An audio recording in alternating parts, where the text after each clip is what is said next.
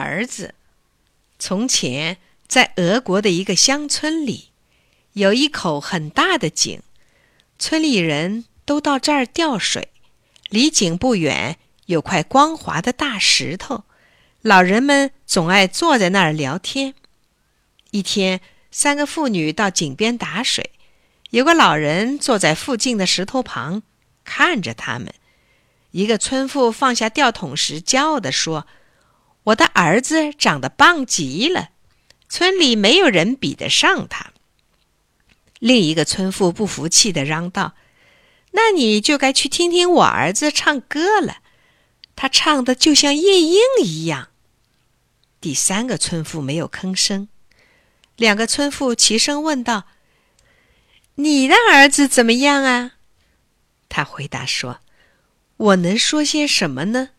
他实在没有什么特别的地方。”三个村妇打完水，吃力地拎着水桶，一起朝村里走去。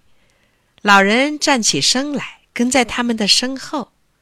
突然，他们都看见了自己的儿子走在前面的大路上。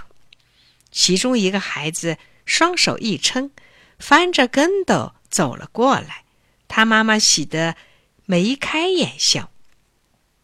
又有一个孩子唱起了歌，歌声真像夜莺一样动听，他妈妈开心得心花怒放。第三个孩子一看到他妈妈便跑了过来，立刻接过了沉重的水桶，咚咚咚帮他拎回家。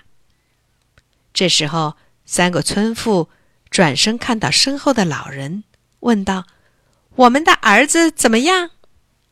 老人说：“你们的儿子？他们在哪儿啊？